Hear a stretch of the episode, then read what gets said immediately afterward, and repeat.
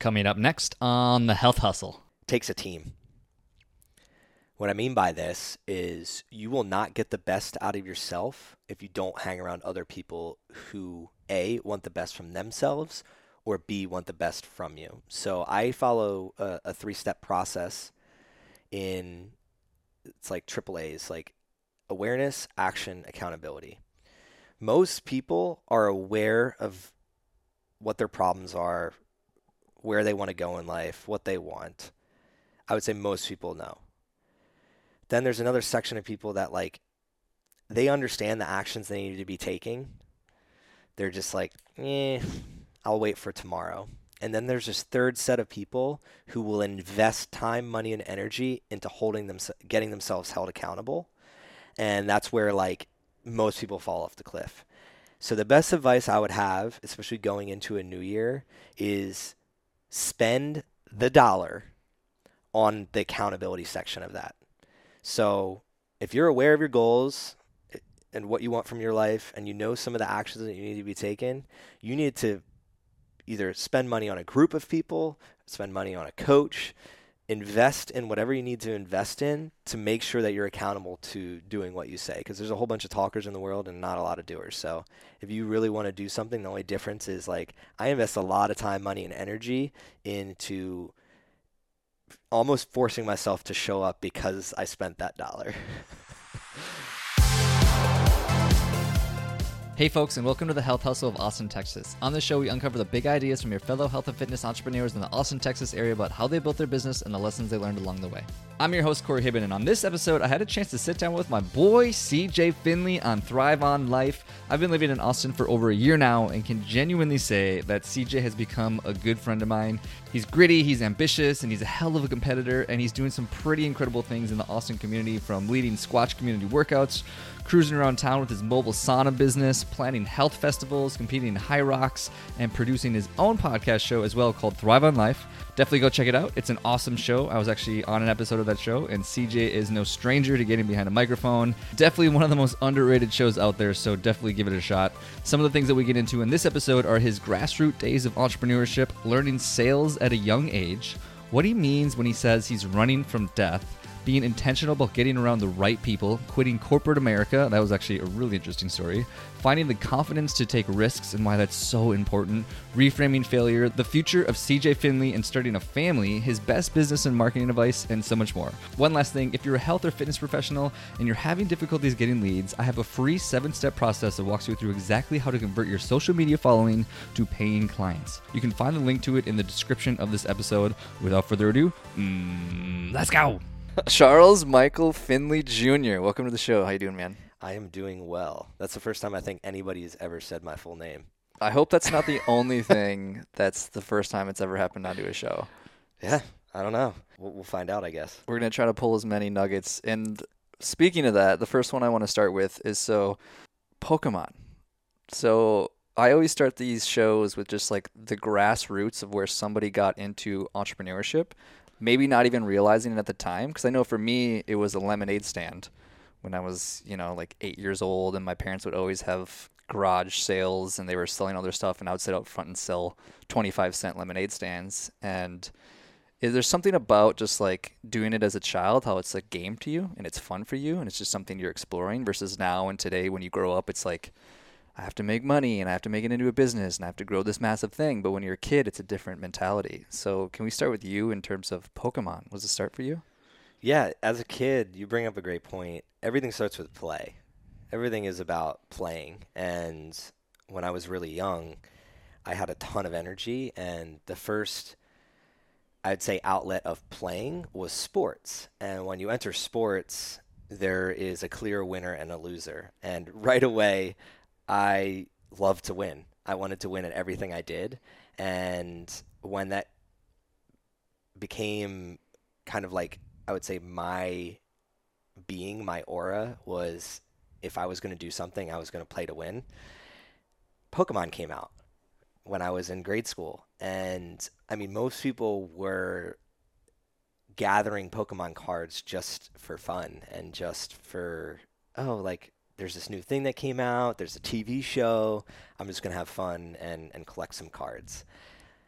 my take on it was I got this. I still remember I had this booklet that kind of looks like if you were to have like your wedding booklet of like photos from your wedding or high school yearbook. Yep. But it was for Pokemon cards. You slid the cards in, and I remember when I got this thing, the first thing in my mind was like, I'm gonna fill this with so many holographic cards that like somebody's gonna like want somebody else is gonna want this from me uh, for whatever reason. And I realized right away that when I was younger, I had the gift of the gab, and I had a lot of different friends and a lot of different areas of my life because I played, I was a four sport athlete and I liked clubs and, and being social as I do still so to this day. When we were collecting the Pokemon cards, I realized that not everybody was as well versed on what was valuable to the entire market. And the market back then is just like kids in your grade. So I kind of, because I was friends with a lot of different people, I started realizing like I could trade certain cards and people were willing to give me certain cards that were more valuable than the lower value card that I was going to exchange for them. So my entrepreneurial journey really started with like bartering and understanding how to exchange things of value and really understanding what was more valuable to the entire market because at the end of the day I didn't really give a shit about the Pokemon cards. Mm. I was after winning, quote unquote. And this stemmed over also into this thing called Crazy Bones, if anybody on here remembers that. Uh, that was a little fad for a while, and I would go to these like events on like a Friday night at a bookstore, and we'd be like trading these Crazy Bones. But before, I would do research on like which ones were valuable and why, and and what they meant. And again, I didn't really care about them. I just wanted to collect the most valuable ones and then exchange them somehow. So that was my first real go at understanding I think the true aura of entrepreneurship, and to this day, like the people like Gary Vee are still going to garage sales and different things. And when you think entrepreneurship, you don't have to think Apple or like these really big companies that started from a garage. You can really just think of like you go to your lo- local farmers market and that's entrepreneurship and people are exchanging and bartering and we've been doing this for hundreds of thousands of years as human beings solving problems for each other. And kids are really great at that. I, f- I feel like they're almost more great than adults because they don't have the attachment to things and they don't let their egos get in the way necessarily. They're just playing. And I think that's the best way I can describe how I started sifting through the world of entrepreneurship without even really recognizing it when I was younger. And I think we also forget that money is only one form of exchange of value. There's a lot of ways to negotiate and barter and to exchange value through skills or trading services or equity deals or whatever the case might be. And I'd be curious as to as a child negotiating and bartering and i'm glad you brought up the farmers market. That's actually my favorite reason to go to the farmers market because it's the only quote unquote grocery store that you can actually negotiate and you can barter with people and i love that. It's super fun for me. I don't even care if they say no. I just enjoy the game of like having those conversations. It's play. It's 100% it's play. But I'd be curious as to, as a child, already starting to learn your influence and negotiation skills. Do you remember, or do you even have any inkling as to what you were figuring out at the time or what you were learning at the time or where even that came from? Because that seems like a very unique thing as a child to already start trying to negotiate with people. I feel like this is a great question you could ask my mother. I wish she was here to answer this for you. I just say from a very young age i just had a knack for understanding what it is that i want and what i was willing to do to get it.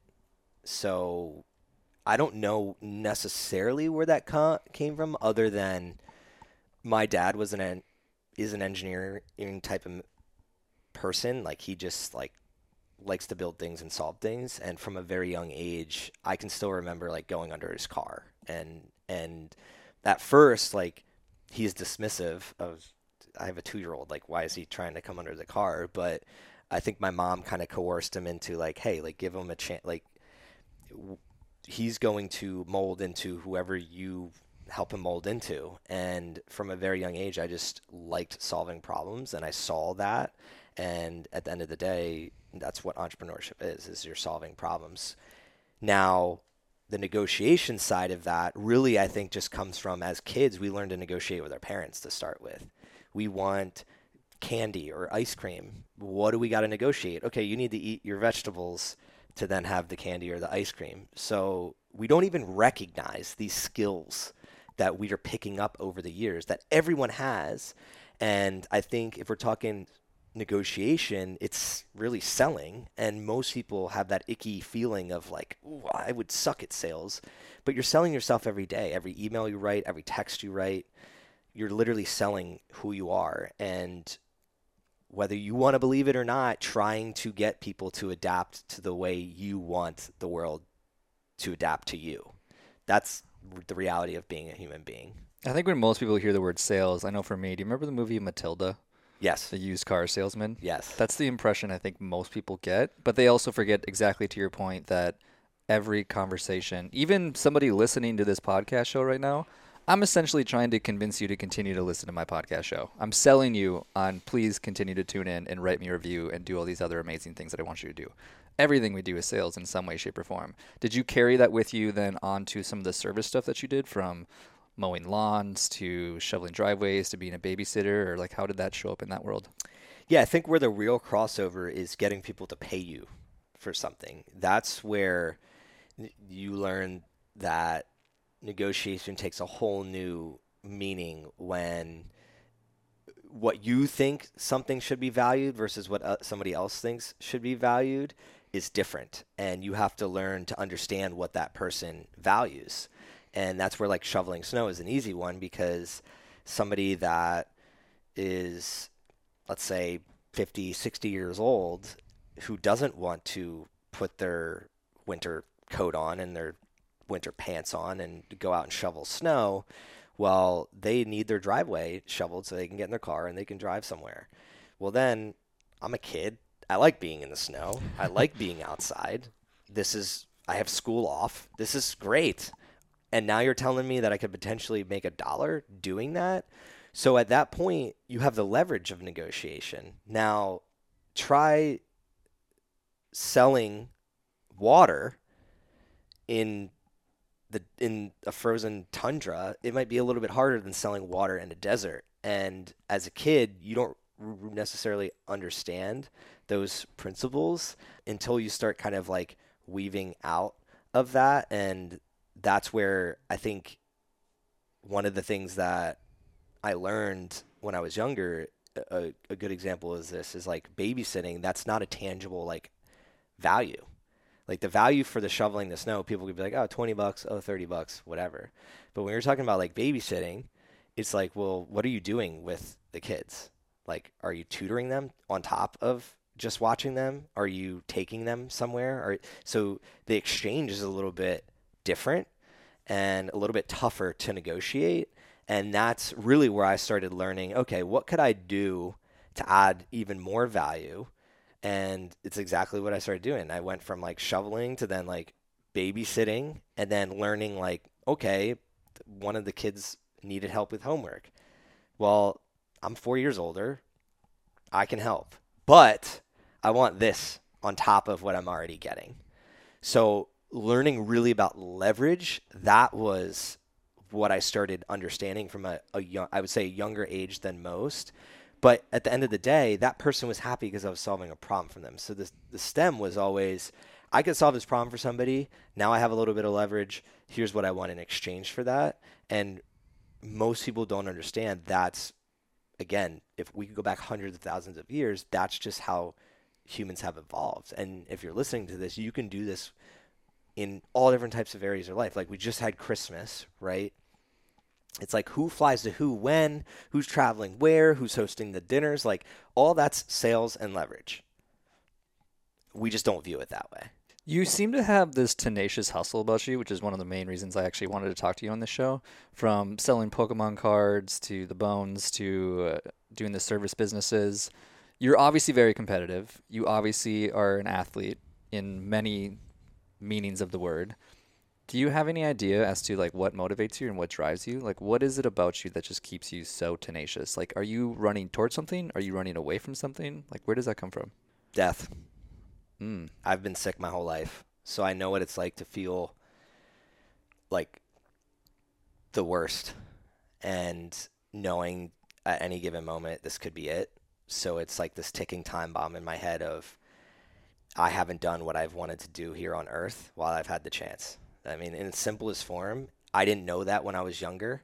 I I just thought it what I felt like was normal, and it just put this drive in me I also think I had a negative and toxic trait about me when I was younger because I was raised in the 90s and like with sports it was very much the better I did the more like spotlight I got and that was a drug.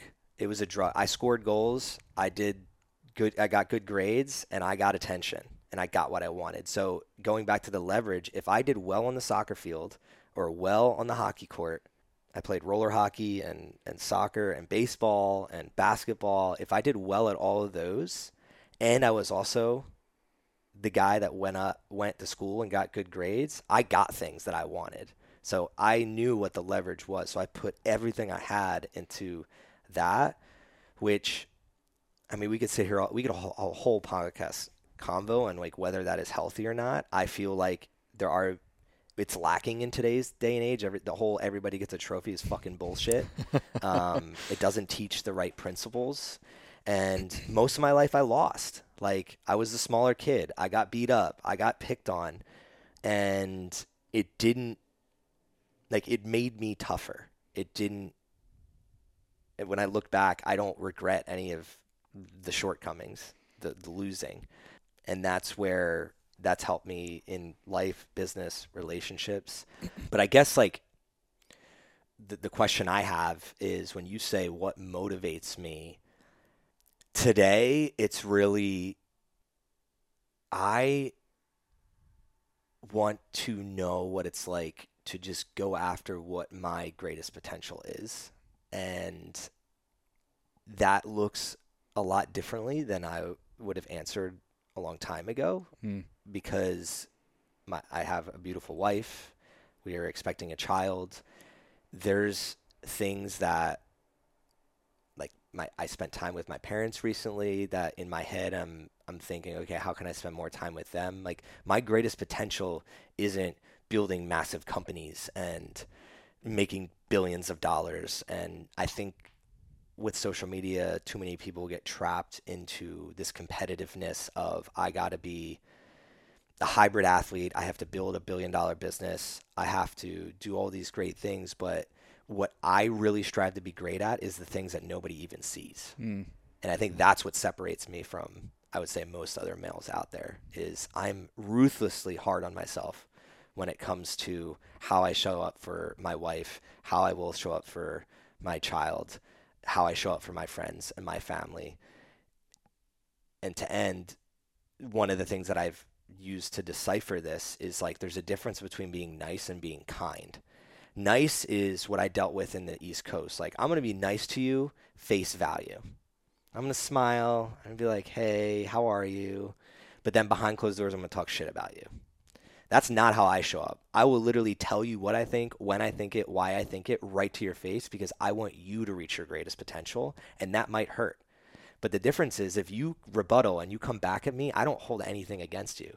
I like I'm like that's how competitive I am. Is like I want everyone around me doing the best that they can at all times, and I've burned bridges because of that. But I'm okay with that because that's just who I am. I want everybody to live the life to their fullest because we could die at any fucking moment, and not enough people realize that. Every day they're driving to their job 30 minutes. If you're driving to a job and you have a commute and you're not willing to die for that job, don't fucking have that job it's that simple. Like life is simple, it's not easy.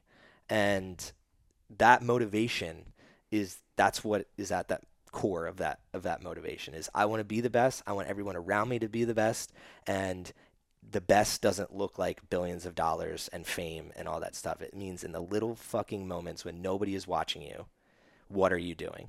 How does your how does your wife or your husband feel about you? How does your kid feel about you? If you don't know, that's the start. Ask them straight up. I'd be curious as to. Uh, thank you for sharing that. I think that's really insightful for a lot of people that I feel like get stuck in that trap of they are just kind of like going through the motions and they aren't really living for something bigger or something of even like what you were saying of death. Like that's a that's a really important thing that honestly being totally honest and open is like that's something I'm more recently trying to just like become comfortable with is understanding of exactly to your point that there could be no tomorrow. I was recently told that do you listen to Sam Harris at all? No. He was uh he's a big philosophy guy as well. He's a neuroscientist. Anyways, he was talking about how like what if you lived every day in the assumption that this could be the last moment in every moment, right? Like this could be our last time having this conversation ever. That could be the last time that I rode an e-bike ever. This could be the last time that I'm enjoying a cup of coffee ever. Right? Like what if you just lived every moment with that in mind? And so I'd be curious as to one is I'm excited to see how having a child changes you in so many ways in just like your perspective of the world and what you value and what you want to do and where you go with your life because I know that's a big thing for a lot of people is having kids and how that changes you. So I'd be curious to see what happens there. And the other thing too is like I just want to double tap on that idea of it sounds like you just have fear of regret of not leaving everything on the table. And I've heard you say this on other shows as well about how you're very intentional about surrounding yourself with people that are smarter or more athletic than you. And has that gotten you in trouble ever? Is like does that does that ever burn bridges for you? Does that ever like show up in a negative way? Because I love it. I agree. I think I'm I'm also trying to do that as somebody who just signed up to do a marathon and has never ran a day in his life. I don't really like the word trouble because it's man-made.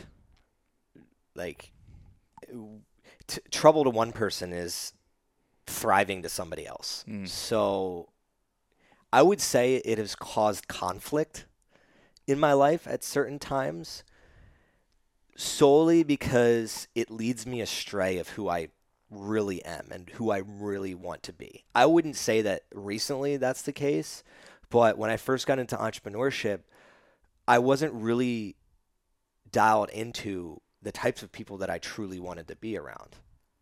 Like I want to be around like these days, I look for men that have children or aspire to be good fathers. They have a great relationship or aspire to have a great relationship. And they are okay with looking at themselves and saying, I'm very flawed, and that's okay. Here's what I'm working on. So it kind of dialed back from it used to be I I'm only gonna I, I want to be the best athlete, so I'm gonna hang around great athletes. But you can't just be a great athlete anymore for me to hang around you that's kind of where it got me into trouble because I'd hang around somebody who's a great athlete, but then we would go to a bar and like they didn't have the moral principles that I wanted to stand mm. for. And then I would find myself trapped in, okay, they bought a round of shots, now I'm doing shots. That isn't what I stand for deep down. And I started, I started, I think the biggest flaw that we all have is we know we're doing something that is causing us trouble, quote unquote, but we still do it anyway. And I did that for for a decade, I would say. I knew deep down there's certain things I shouldn't have been doing. Shouldn't, as if like there's rules, right? There is none. But in my head, it was carving at me that I needed to show up in my authentic self, and I wasn't doing that. And I, it was because I was going astray because I thought like to be the best athlete, here's the people I got to hang out with. To be the best intellect, here's who I got to hang out with. I want to circle back to what you were talking about earlier about like how people often get stuck going to a job that they don't love. And I think there's probably a lot that people could learn from your story personally about being an engineer, working in corporate America, and just to like follow that journey for people a little bit. Obviously, you're doing the hustle as a kid, you were doing some service type stuff as you kind of got into your more older teenagers. You ended up going to school to be an engineer, correct? And then eventually found yourself in the corporate world you maybe share that as to like when you started to figure out like that wasn't for you? You probably, if I had to guess, I don't want to put words in your mouth, but you're probably feeling super unfulfilled with the way that your life was living at that point. How could maybe people learn like how were you able to make that transition and like what happened ultimately? So I always knew. That's the thing. Like if we really sit with ourselves and think back, we can remember times where we knew. And where I knew was I couldn't sit still in a fucking classroom. So why why did I think I could sit still at a job? Like for for how many we go to school, let's say if you go to college like it's 21, 22 years of your life. For that many years, I struggled to skip. I mean, I struggled to sit down. And by the time I was able to make choices, I was skipping as many classes as possible. Not because I didn't want to learn the material, but I didn't want to learn it in the way that they were teaching it. I didn't want to just sit there. I could be outside and read a book while I was walking around the track. Why did I have to be like that's how my mentality always was. And not until like 17, 18 years old where I could literally sign myself out of class did I really learn more about myself? And I, I also, going back to the leverage, like, I knew that if I got good grades, teachers were going to go easier on me. They would let me literally leave their class. I'd be like, I have an A in your class. Can I just go to, can I go hang out with the gym teacher and, and gym class? And they, they saw it as like, it's better him go there than make trouble in my classroom. So I would go ha- hang out there. I would hang out in home ec. I would hang out, and we had these things called SRE, which was like study hall, and we would play chess. So these are the things where I started spending a lot of time doing this rather than even like, I couldn't tell you the amount of work I actually did in school. It, it was non existent, like work, quote unquote. It was always just gaming the system and tr- trying to play. Unfortunately, like when I got the senior year, people and this happens to everybody. If you go to general public school, like you go to the guidance counselor and they're like, here's what your test scores are, here's where you're you do well, and here's where you struggle. So I did well in math and science.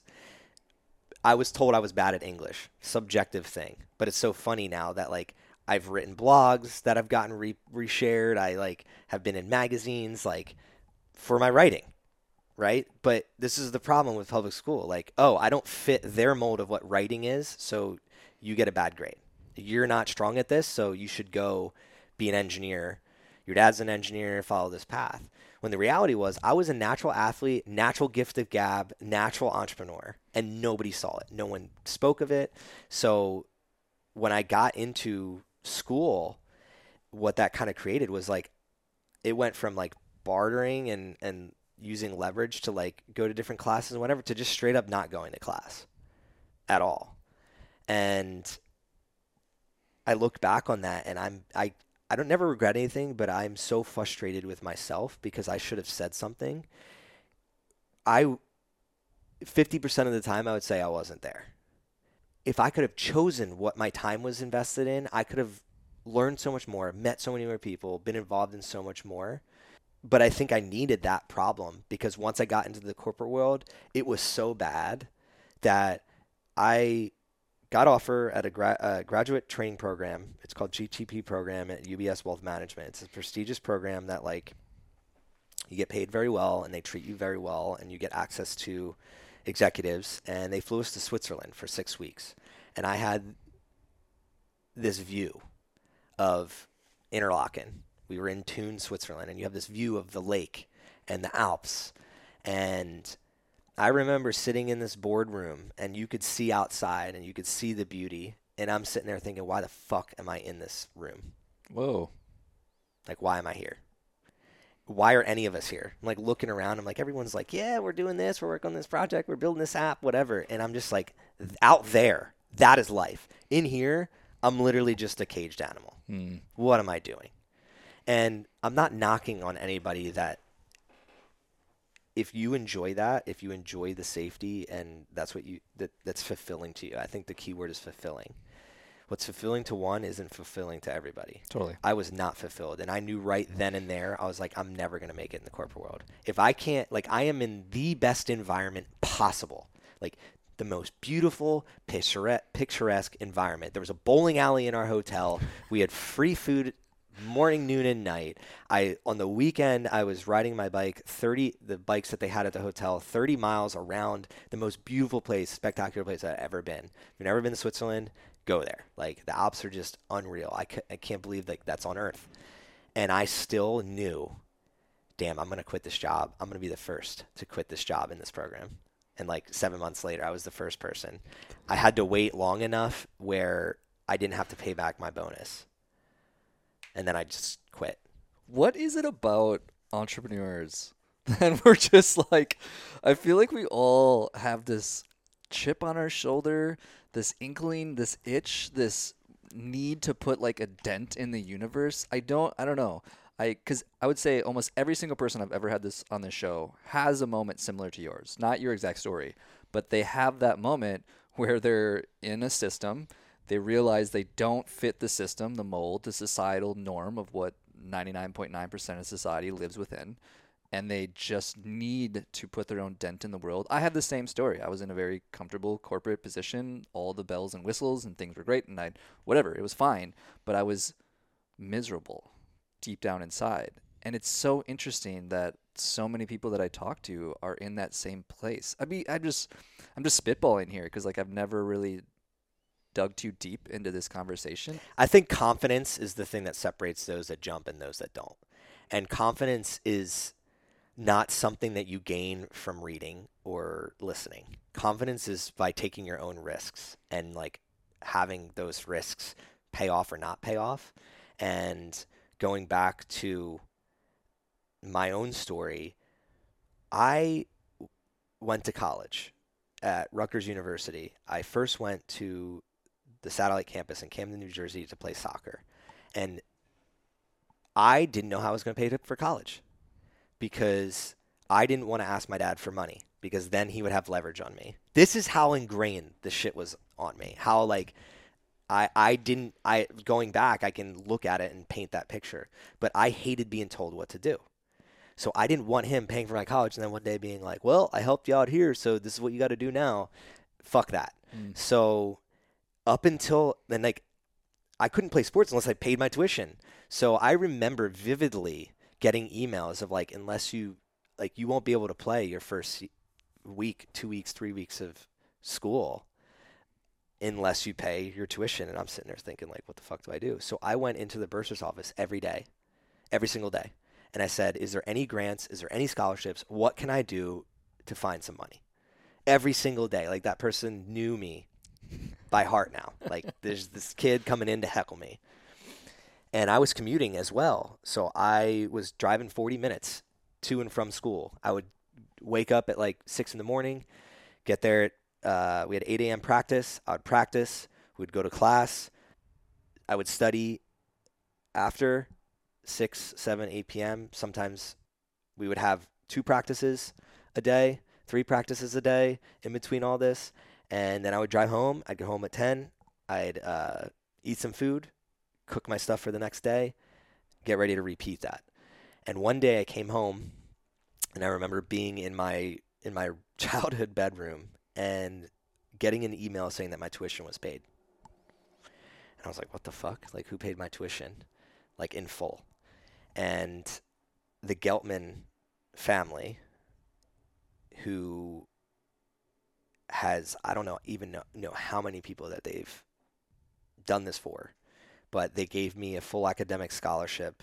And they do so for certain counties in New Jersey for kids that come out of those counties, so like scholar athlete types of of individuals. And I, I don't I've never told this on a podcast. I've never said this really to anybody. My wife knows about it, but one of the driving factors for me having like when I give to UT and have spent time at UT and created internship programs there. And shout out to Hamza, Jake, and Ashani. They're all doing amazing things in this world. And giving back in that way is somebody started that for me. Like, I don't know what I would have done looking back if that email never came. But it came, most people want to say luck. It came because I fucking spent hours and hours and hours of my own time doing it myself to go in there, have uncomfortable conversations, and just believe. And I'll be the first to say that like you make you create your own luck, and what that stemmed from is just like that confidence that I talked about, where I knew at that moment, like think like put yourself in my shoes. I I played soccer my whole life, and I was about to play my first collegiate season I got into the engineering program. I'm in my first year of college. I'm commuting. The amount of like what if in my life was maximized. Like I, I didn't know who I was, why I was this. I just knew that I wasn't going to let this system get the better of me and I was going to do whatever it took. And once that happened, there was just this spiral of like, if I wanted a job, I was going to get it if I wanted to get to this party, if I wanted to talk to this girl, if I wanted to learn something, I would do whatever it took to make that happen. I would lose sleep. I would, yeah, I would, I would just go all out. And that built this confidence to what allowed me to quit the job is another risk where I was working in Nashville, Tennessee. My wife, then girlfriend, was living in Houston we were obviously flying to each other, and I'm sitting there thinking I'm paying double rent, pretty much, meaning like she's paying rent, I'm paying rent. Like this makes no sense. I could literally quit my job and we'd be saving money if we like lived together. Can always get a new job. So when my lease was up in Nashville, didn't tell my job, I just moved to Houston. And then I told my boss like, "Hey, I'm going to work remote." And this is when I'm in this GTP program. Not allowed to do this at all. And they were like, "We wish we would have told to, you we wish you would have told us this prior." But I was listening to Tim Ferriss at the time and reading his book 4 Hour Work Week and he says, "Do and ask for forgiveness because Mhm. if you ask in the beginning, they can say no." So I did that and then once that confidence hit, there was no stopping me after that. Like I was just like, this world is what we make of it. I'm gonna do what I want within reason, right? I'm gonna be a good person. I'm gonna have morals. I'm gonna show up for people. I'm gonna give without expectation.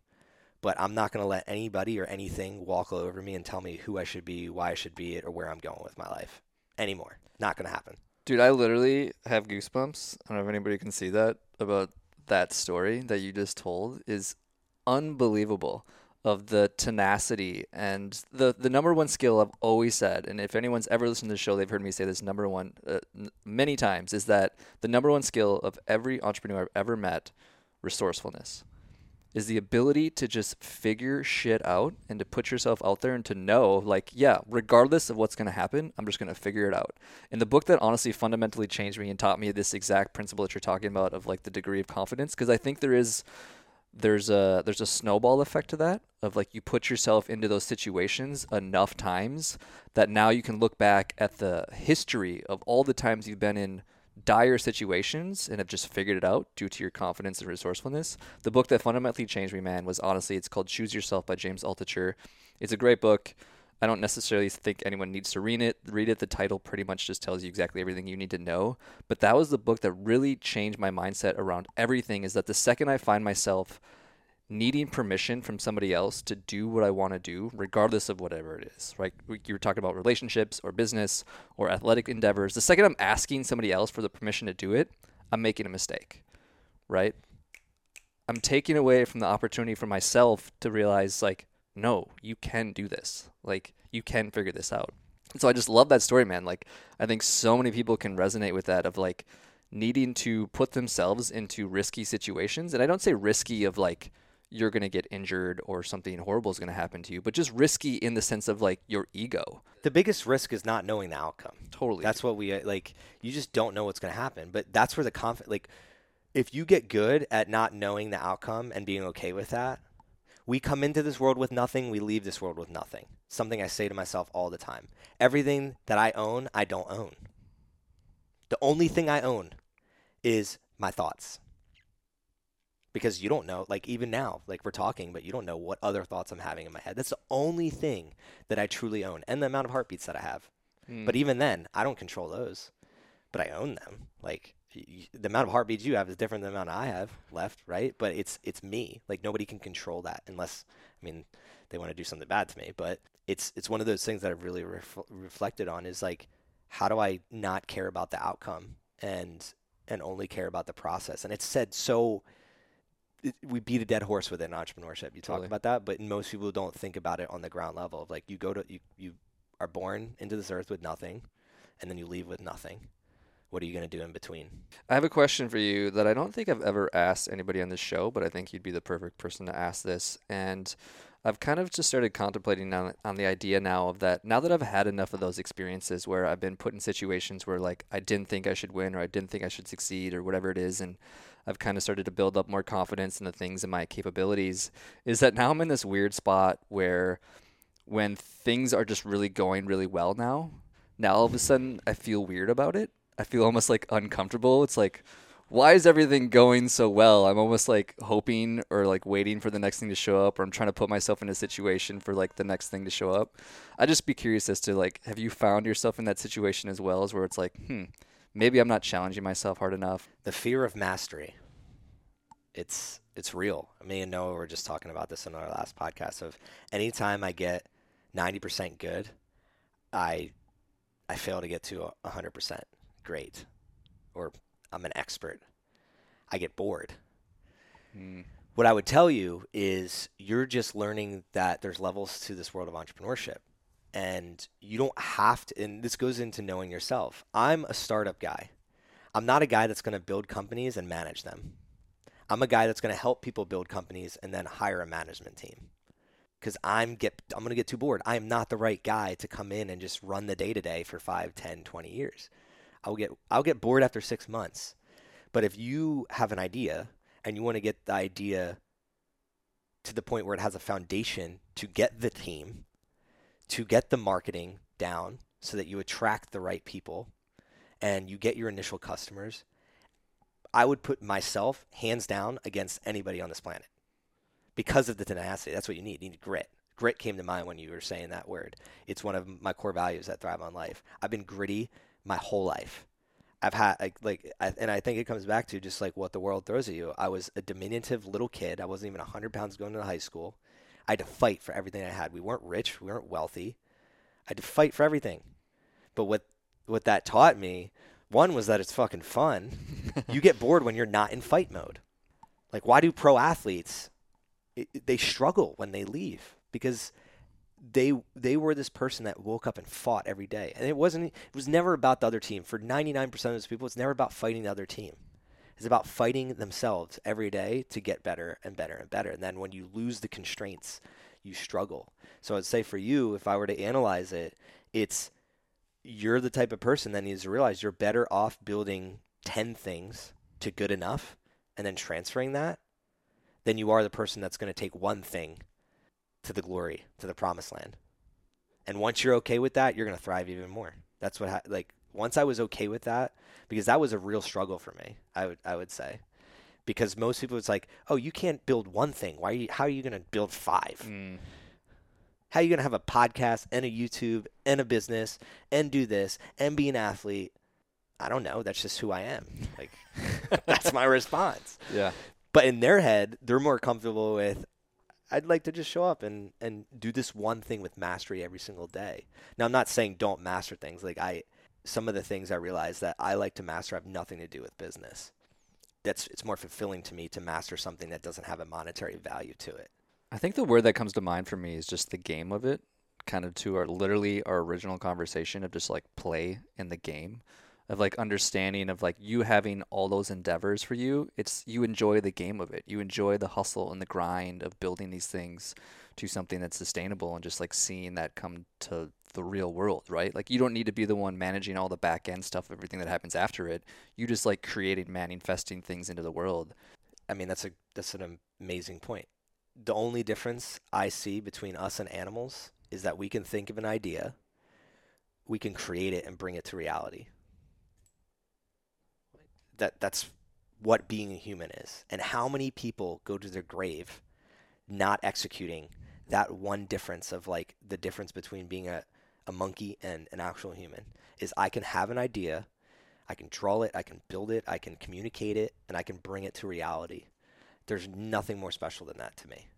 A podcast, right? That's why I love podcasts, is because half of the stuff we talk about, we can then go decide do we want that to be our become our reality? And we can go do it. mm. And I think the game for me is transition into because this is what confidence also does, and I would say it relates to what you were just saying, is I'm not I'm no longer striving for things that I know I can do. So you were talking about how you signed up for the marathon. I want to do things that I think I could fail at because one, that's more fun again, and two, it creates a great story. the story baby i've been so harping on this idea lately of like having more experiences and living just a better story. Of like i have now so far disconnected from the word of failure. You said it and i loved how casual you said it as if it is like the most normal thing and part of life that it's because you've obviously done the work. You've obviously had enough quote unquote failures which everybody loves to have like a negative stigmatization around it.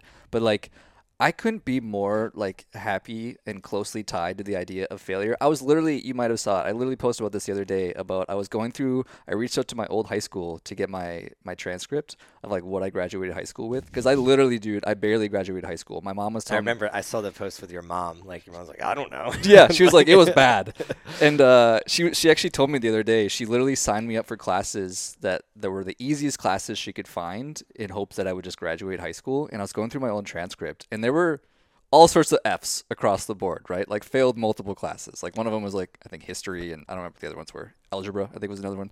Um, but like failed a bunch of classes. And at that time, though, had you had talked to me as a high schooler, middle schooler, or whatever, I would have felt horrible about that, right? I would have been super low confidence, like no belief in myself, and thought it was the worst thing ever. Fast forward that to now, today, being in my 30s, and like now that word has changed all meaning to me, right? And it's just interesting how, like, now, like, we were just originally talking about from this conversation of how, like, failure now is almost something I push towards because if I'm not experiencing it now, one, the story's not as fun, but two, it's like I know that there's more that I could be doing.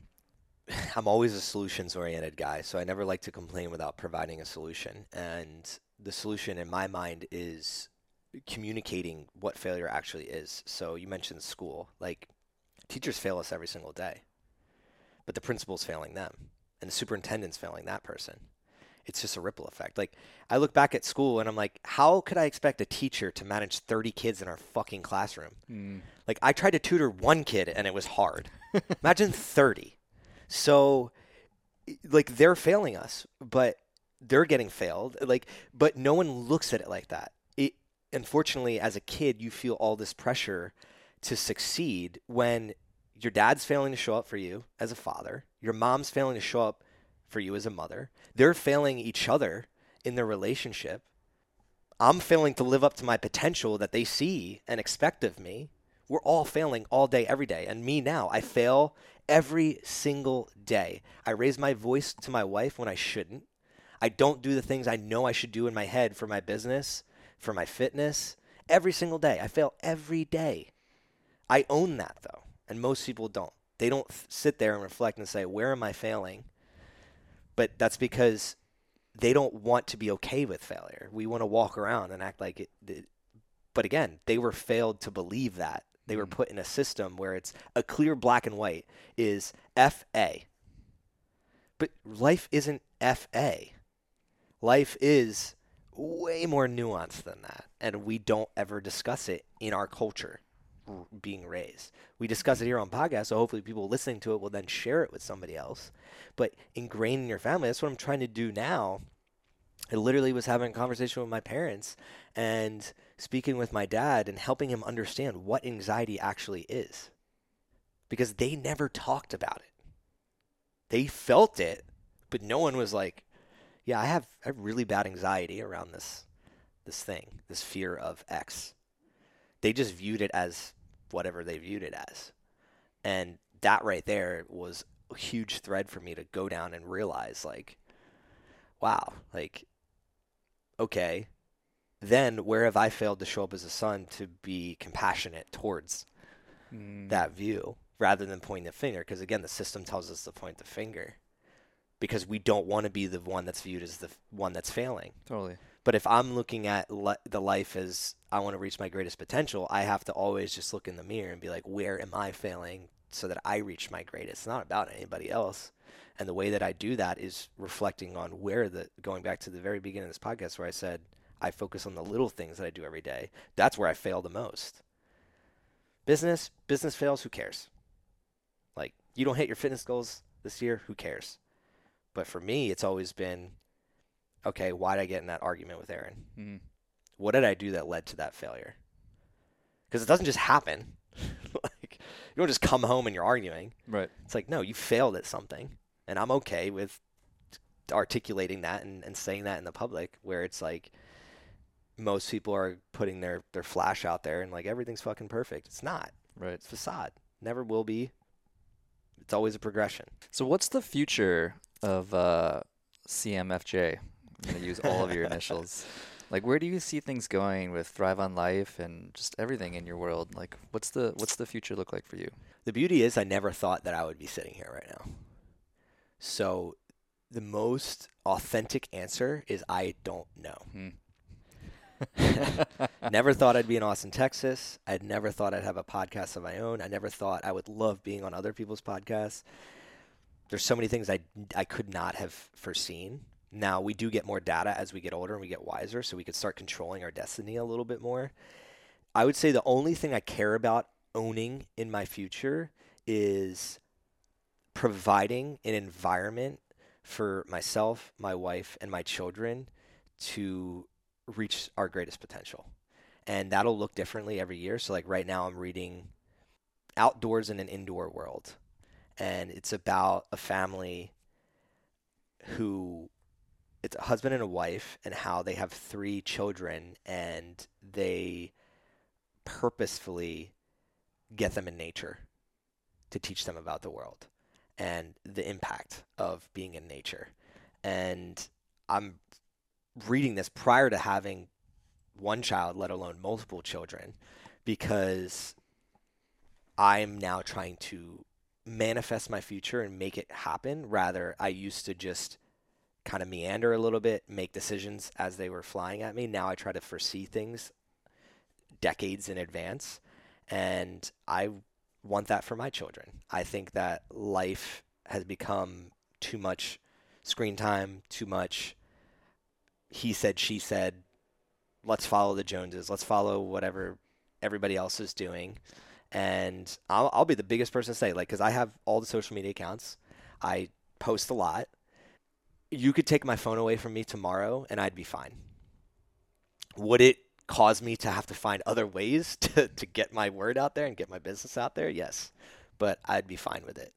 And I never let things like that inhibit me from building the life that I want. And I don't want that to happen to my children. So when I think about my future, a lot of it is less of what are CJ's goals and more of what are our goals mm. and what does that look like? That's really what I've been thinking a lot about lately. And it, it shows up in the books I'm reading and the YouTube videos I'm watching. It just, I kind of transition my life into, okay, if it's our goals, what does that look like? and what does my daily life look like and if i can live a life where I f- find fulfillment every single day and that fulfillment is going to be heavily tied to their fulfillment then i win i win that's all that matters You've, uh, as they say, shifted from me to we. I was in a very long relationship at one point. I think it was like seven years, and I was in that mentality at one point. Now I'm back to me, but but I think that's a great place it's, to be, man. It is. I, I I like it a lot. It's helped me focus. Somebody that's like all over the place. The moment I found out Erin was pregnant, it was it was almost like I was more calm because mm. I now know the direction. It's always been we with my relationship, but the difference is like Erin can take care of herself. Like a baby can't. Like they're reliant on you. Your child is reliant on you. Um, so it's a little bit different of a feeling of okay. You mentioned running a marathon. Like one of my goals is to like run an ultra, and it was to do it in 2023, and that was like one of my goals. Like before we figured out we were having a child. So I was like, I can't put this expectation on me to run an ultra when like my my real expectation should be how do I be the best father to an infant? Like switching that and being okay with that. And that's I would say one of the toughest things that is that's hard for me to do because of the tenacity. It's just like I can do it all at all times when the reality is just like got 24 hours in a day, in a day. Let's switch let's switch the goals around and use your tenacity in the right in the right frame of mind.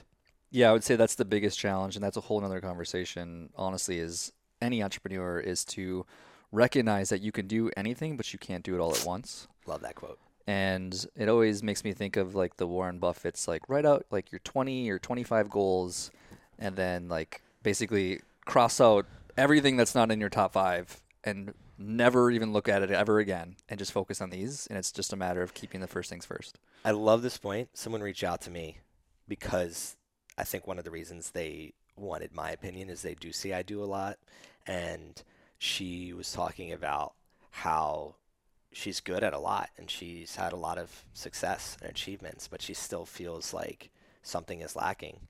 And I said, I noticed that you use the word good and like. What do you love? Hmm. What you start realizing in life is you have to forego what you like for the things that you love and be okay with that. And one of the things for me, it's a direct example. I played soccer for 26 years.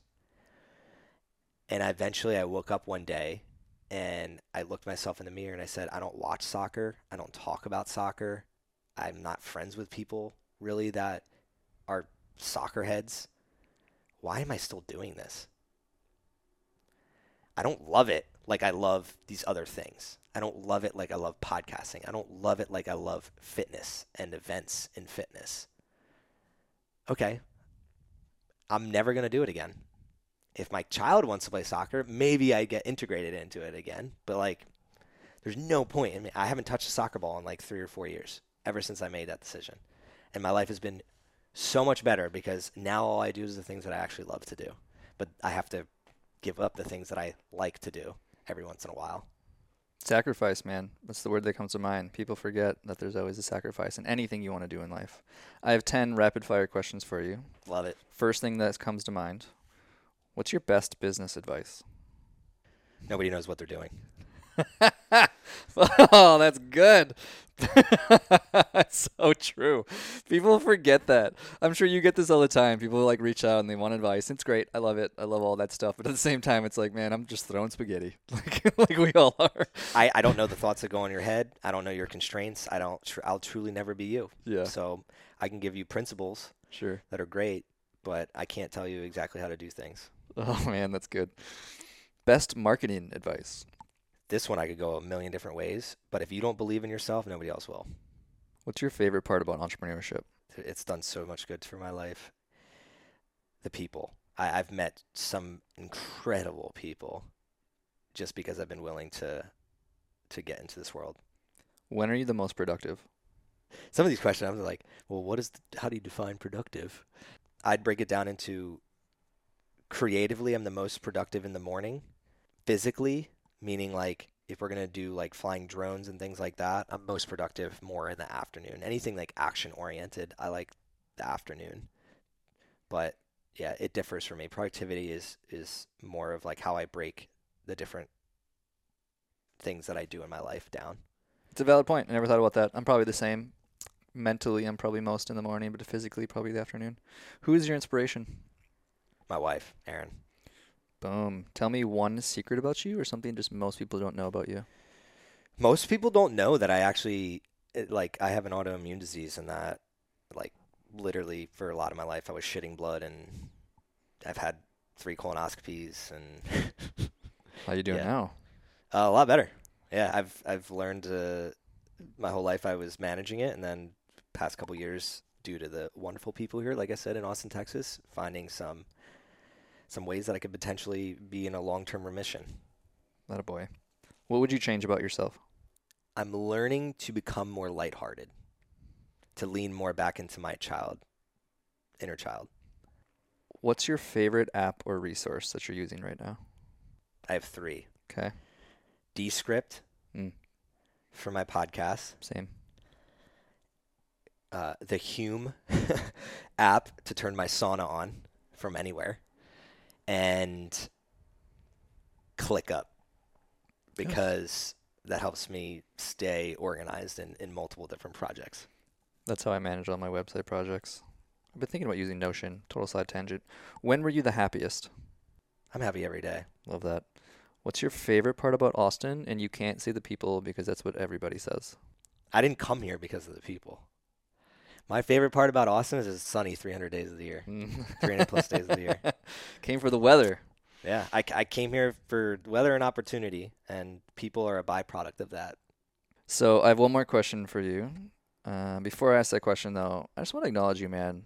Like for your tenacity, for your willingness to just like follow the things that you love, not just like, for your commitment to the community, to producing amazing content. You push out a ton of content, and it's all incredibly helpful and useful, and people love it, and I know they do, and I follow you, and it's amazing.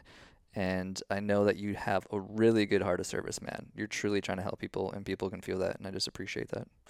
I appreciate you acknowledging that, and somebody, if somebody hears this on the other end, just uh, remember that somebody lent a hand to you. Uh, I'm really good, I think, at, at reminding myself how many gifts I've been given, even when on ev- on on days when it feels like I have nothing, because we all have those days. But I mean, I've given, I've been given and gifted so many opportunities.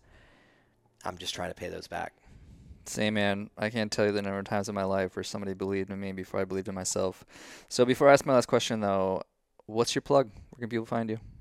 I would love for you, first and foremost, to go check out Corey's episode on the Thrive on Life podcast. Literally just plug in Thrive on Life podcast, Corey Hibben. And then, yeah, if that intrigues you to go do that, I would love for you to share his episode uh, since he's been so kind to let me come on here today and then maybe listen to a couple other episodes. Other than that, I'm I'm really big on whatever you're working on, reach out to me. How can I help?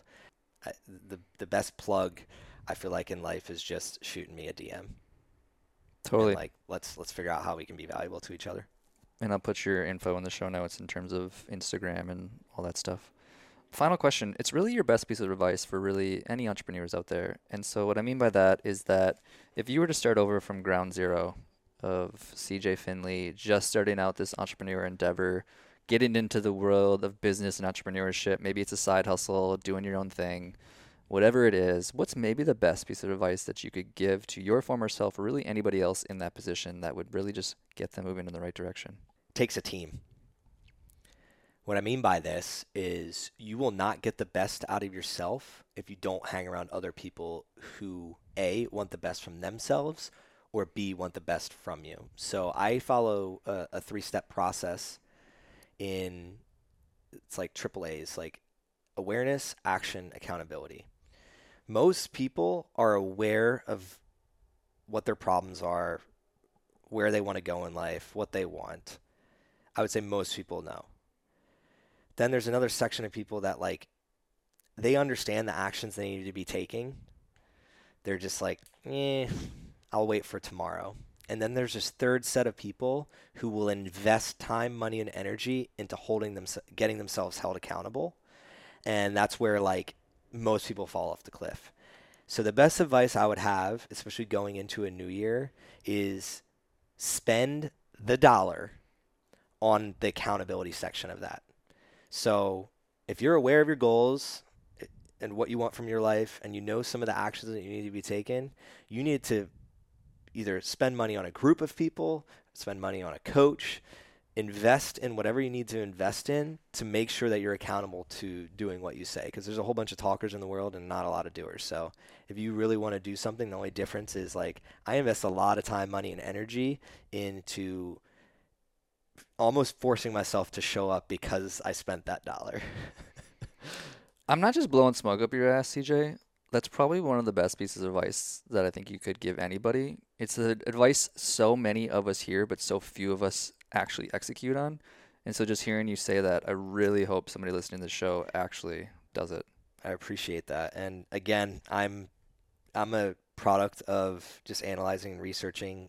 Start with the end in mind. So really big companies, if you're the CEO, you think you're in control, but you have a board that you you go to all the time whether you like it or not, they're going to be on you.